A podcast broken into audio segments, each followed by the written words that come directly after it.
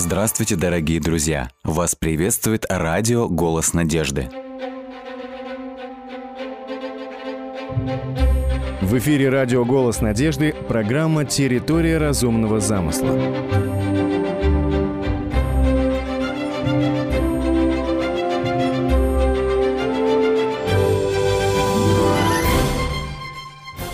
Сергей Булгаков в своем произведении «Свет не вечерний» писал: «Мне шел 24-й год, но уже почти 10 лет в душе моей вера была подорвана после бурных кризисов и сомнений, в ней воцарилась религиозная пустота.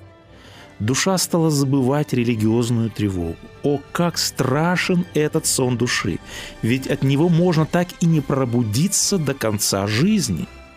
В ней, в душе воцарились сумерки. И тогда неожиданно зазвучал в душе таинственный зов. Вечерело. Ехали южной степью. Душа давно привыкла с тупою, молчаливою болью видеть в природе лишь мертвую пустыню под покрывалом красоты, как под обманчивой маской. Но душа не мирилась с природой без Бога. И вдруг в тот час заволновалась, зарадовалась, задрожала душа. А если есть? Если не пустыня, не ложь, не маска, не смерть, но Он, благой и любящий Отец, Его риза, Его любовь». Сердце колотилось под звуки стучащего поезда. И я снова старался поймать мелькнувшую мысль, задержать сверкнувшую радость. А если... Если мои детские святые чувства, когда я жил с Богом, когда ходил пред лицом Его, любил и трепетал от своего бессилия к Нему приблизиться, если мои отроческие горения и слезы, сладость молитвы, чистота моя детская, мною осмеянная, оплеванная, загаженная, если все это правда, а то мертвящее и пустое, слепота и ложь. Но разве это возможно? Разве не зная и я еще с семинарии, что Бога нет? Могу ли я в этих мыслях признаться даже себе самому, не стыдясь своего малодушия, не испытывая панического страха перед научностью и ее синдромом? О, я был как в тисках, в плену научности, у этого вороньего пугала, поставленного для интеллигентной черни. Духовная чума наших дней, заражающая юношей и детей. И я сам был тогда зараженный и вокруг себя распространял ту же зараду». Далее автор говорит: «Закат догорел, стемнело, и то, что было в душе моей, что пыталось воскреснуть, погасла в душе моей вместе с последним его лучом, так и не родившись от мертвости, от лени, от запуганности». И автор говорит: «Бог тихо постучал в мое сердце, и оно расслышало этот стук, дрогнуло, однако так и не раскрылось. И Бог отошел». Далее Булгаков говорит: «Я скоро забыл о прихотливом настроении степного вечера, и после этого стал опять мелок, гадок и пошел, как редко бывал в жизни». Возникновение Земли, возникновение Солнечной системы, возникновение Вселенной, возникновение живых существ и человека. Есть ли у нас возможность узнать что-либо достоверное о начале нашего мира? На самом деле таких возможностей только две. Надо сказать, что мы можем лишь на веру принять откровение Бога, который говорит о себе, как о Творце, или мы можем принять на веру гипотезу о саморазвитии Вселенной. Наука успешно служит на благо человечеству. Наука способствует развитию общества в различных ее сферах. Однако именно успех науки, надо сказать, который принес, конечно же, неоценимую помощь человечеству, дал, к сожалению, человечеству повод усомниться в существовании Бога. Вера в Бога стала символом отсталости, символом невежества, предрассудком. Мы знаем из школьных учебников, что теория эволюции сегодня, в общем-то, распространена в мировоззрении многих людей. И эта теория исключает Творца из объяснения о происхождении мира. Может ли наука дать нам безоговорочный ответ о происхождении Вселенной? История науки показывает, что между признанными научными идеями и истиной может лежать огромная пропасть. Существует великое множество объективных фактов, которые доказывают существование разумного замысла и существование Творца. Сегодня принято сомневаться почти во всем. Однако нам приходится сталкиваться с реальностью, которая внушает нам уважение. Тот, кто ищет истину, обязательно ее находит. Блес Паскаль однажды говорил: «Открыто являясь тем, кто ищет Бога всем сердцем, и скрываясь от тех, кто всем сердцем бежит от Него, Бог таким образом регулирует человеческое знание о себе. Бог дает знаки, видимые для ищущих Его и невидимые для равнодушных к Нему. Тем, кто хочет видеть, говорит Паскаль, Бог достаточно дает света. Однако тем, кто не хочет видеть, Господь дает достаточно тьмы». Давайте будем вместе искать эту истину и будем вглядываться в реальность, которая нас окружает. Давайте прежде всего поговорим о продуманной системе безопасности Вселенной. Насколько велика наша Вселенная? Находясь на Земле, мы вряд ли себе можем представить реальные размеры Вселенной. Планета Земля – это часть Солнечной системы, как нам известно. Солнце находится от нас на расстоянии в 150 миллионов километров.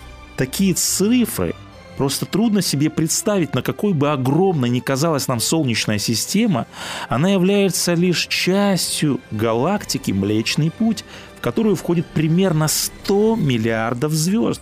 И наше Солнце по сравнению со многими из этих звезд – это всего лишь пылинка. Однако и галактика Млечный Путь – это лишь одна галактика из неисчислимого множества галактик во всей Вселенной. Согласно последним подсчетам, галактик существует около 300 миллиардов.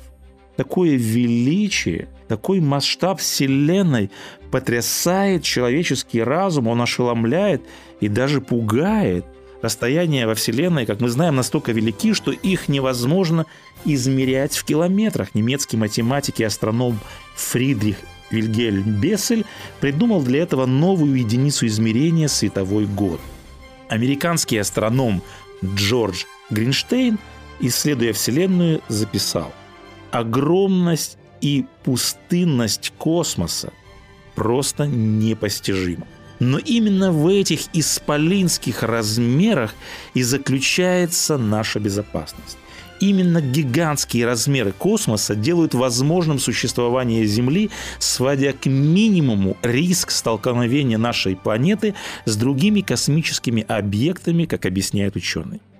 Если бы расстояние между звездами было бы хотя бы раз в 10 меньше, вполне возможно, что какая-нибудь звезда подошла бы к нашей Солнечной системе настолько близко, что нарушила бы орбиты планет, а значит, могла бы угрожать жизни на Земле. Удивительное равновесие, целесообразность наблюдается не только в масштабах Вселенной. Давайте посмотрим на удивительный баланс планет непосредственно в Солнечной системе. В Солнечную систему входят 9 планет, их спутники, а также тысячи астероидов и миллиарды комет. Что заставляет планеты и астероиды? Планеты следовать строго по своим орбитам вокруг Солнца, не приближаясь к Солнцу и не удаляясь настолько, чтобы выйти за пределы Солнечной системы. Вот здесь действует равновесие и баланс двух сил. Во-первых, это центробежная сила планет и сила тяготения центрального тела Солнечной системы. Если бы планеты двигались с чуть меньшей скоростью, они бы упали на Солнце. И наоборот, если бы скорость была чуть больше, планеты Солнечной системы улетели бы прочь от Солнца. К тому же планеты Солнечной системы удерживаются на орбите благодаря разной массе и разному расстоянию до Солнца и разным орбитальным скоростям. Чем ближе планета расположена к Солнцу, тем быстрее она движется по своей орбите. Сила притяжения Солнца. Сила притяжения Солнца столь велика, что она удерживает на постоянных орбитах планеты, кометы, метеориты, даже за пределами планеты Плутон. Сила притяжения между Землей и Солнцем достигает поразительного напряжения. Вдумайтесь в эту цифру. Сила напряжения между Землей и Солнцем более чем 3 миллиона 600 тысяч тонн. Эта сила настолько огромна, что она сломала бы стальной стержень диаметром более 4500 километров. Нам трудно представить, как может действовать такая сила в космическом пространстве. Однако обратите внимание, это словно невидимый трос, который прочно удерживает планеты на своих орбитах вокруг Солнца и не позволяет сорваться и улететь в глубины космоса. И несмотря на это, маленький воробей со щебетом может лететь сквозь этот невидимый трос с величайшей легкостью. Сила тяготения между Солнцем и Землей выверена с изумительной точностью. Если бы сила тяготения оказалась чуть меньше, не было бы галактик, которые были бы пригодны к жизни. И если бы сила тяготения была чуть больше, они бы просто разрушились. Однако 9 планет Солнечной системы и 31 их спутник находятся в состоянии совершенного равновесия. Когда мы говорим с вами о тонкой настройке Вселенной, давайте посмотрим также и на главное тело Солнечной системы – Солнце. Солнце излучает энергию невероятной силы. Температура ядра Солнца примерно 13 миллионов 500 тысяч градусов по Цельсию. Только представьте себе огромные языки пламени, которые поднимаются на высоту от 40 до 40 тысяч километров, выдавая свет и тепло. Откуда берется такая энергия, которая не иссякает тысячелетиями? Этот вопрос является загадкой для ученых и по сегодняшний день. Поражает и то, что Земля расположена на идеальном расстоянии от Солнца. Если бы наша планета находилась чуть дальше или чуть ближе от Солнца, жизнь на Земле была бы невозможна. В свою очередь, температура Солнца также идеальна для Земли. Если бы Солнце давало в половину меньше тепла, мы бы замерзли. И если бы Солнце давало тепла вдвое больше, мы бы погибли от жары. Спутник Земли, Луна, также имеет совершенный размер и удаленность от Земли при данном гравитационном притяжении. Если бы Луна оказалась ближе к Земле, чем сейчас, океанические приливы полностью бы покрывали континенты водой дважды в сутки. Как мы видим, Луна и Солнце – это две удивительно точно подогнанные детали в механизме Вселенной. Также гармонично устроены на Земле водные и воздушные океаны. Если бы глубина океана была больше, углекислота поглотила бы весь кислород, и все живое погибло бы. Если бы атмосфера, которая окутывает земной шар, была намного тоньше, то метеориты, миллионы которых сгорают в ней ежедневно, беспрепятственно долетали бы до поверхности Земли и вызывали бы разрушения и пожары. Состав атмосферы, он также идеален для жизни, и это благодаря гармоничной пропорции кислорода и азота. Наклон земной оси по отношению к орбите равен 23 градусам. В результате этого происходит смена времен года. И вот изменение наклона оси на несколько градусов вызывало бы оледенение некоторых континентов. Не случайны также значения силы гравитации и электромагнетизма. Изменение электромагнитной силы в пределах всего лишь каких-то небольших процентов могло бы повлечь за собой бы огромную катастрофу. По словам физика Яна Барбоура, космос, похоже, балансирует на лезвие ножа. Итак, Вселенная представляет собой точно настроенный механизм, который обеспечивает ее существование. Как будто кто-то специально отрегулировал ее так, чтобы в ней могла существовать жизнь. Научный сотрудник Российского государственного университета Алексей Григорьев говорит: «Никакой инженер не построит систему, в которой бы, как во Вселенной, сохранился удивительный баланс планет, который не давал бы человечеству сгореть или замерзнуть? А не удивляют ли физические константы, которые задают устройство нашего мира? Гравитационное, магнитное и многие другие. Еще много лет назад, говорит ученый, было доказано, если бы эти константы были другими, например, отличались бы от нынешних всего на 1%, то не возникли бы ни атомы, ни галактики, не говоря уже о людях. Давайте зададимся рядом вопросом. Чем обусловлена высокая организованность и сложность мироздания? Откуда взялись законы природы, столь точно выверенные, и откуда взялись столь точные величины и сложные взаимосвязи? Как эти законы природы пришли в столь выверенное сочетание? Может ли такая фантастическая точность, сбалансированность и устойчивость быть результатом слепого случая неуправляемого взрыва? Разве не стоит за проектом простейшего здания мозг проектировщика, а за часовым механизмом интеллект часовщика? В тонкой настройке Вселенной невозможно не узреть разумный замысел Творца.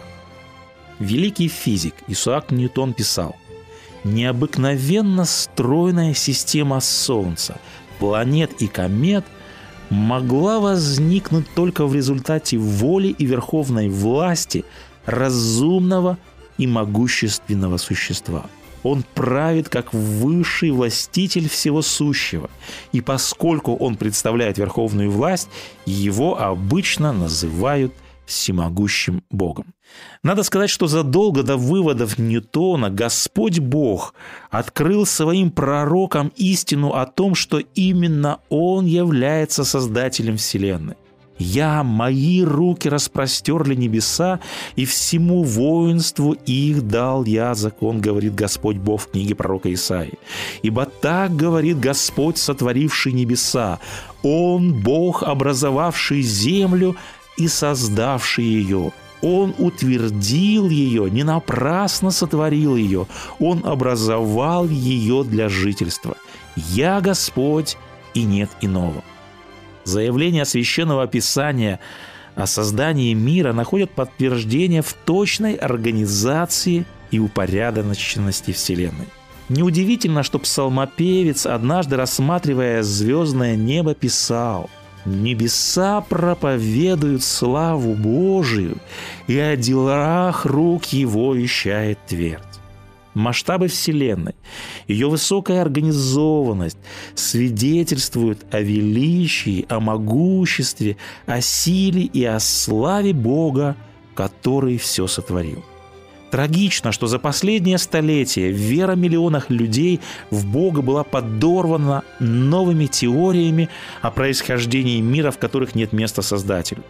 Однако небо ежедневно разоблачает подобные теории и предрассудки.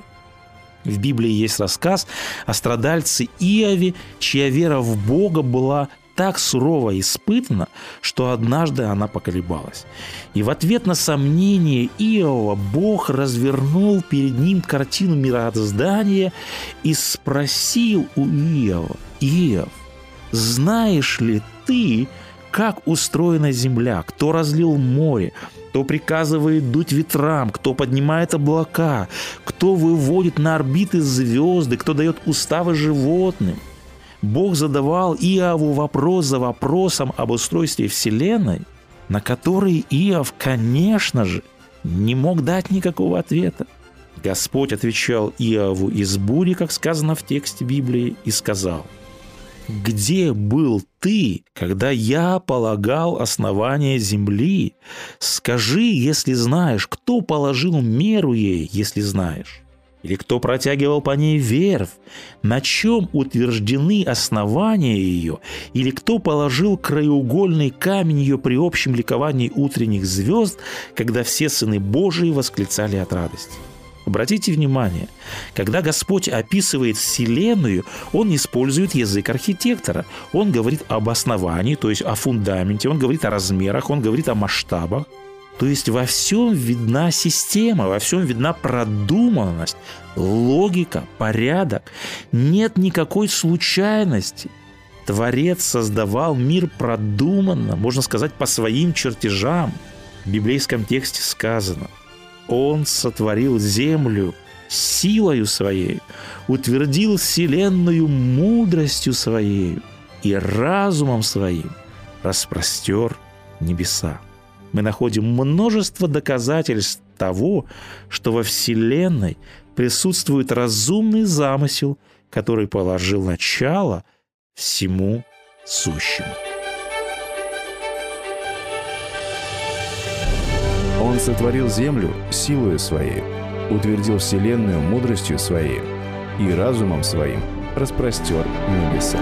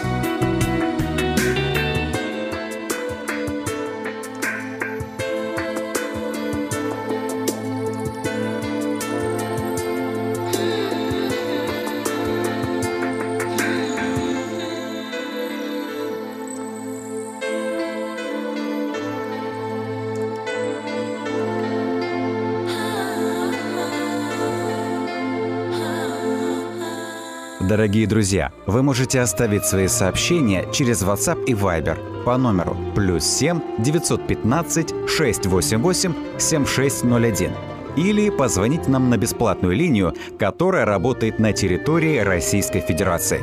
Номер 8 800 100 ровно 1844. 8 800 100 ровно 1844.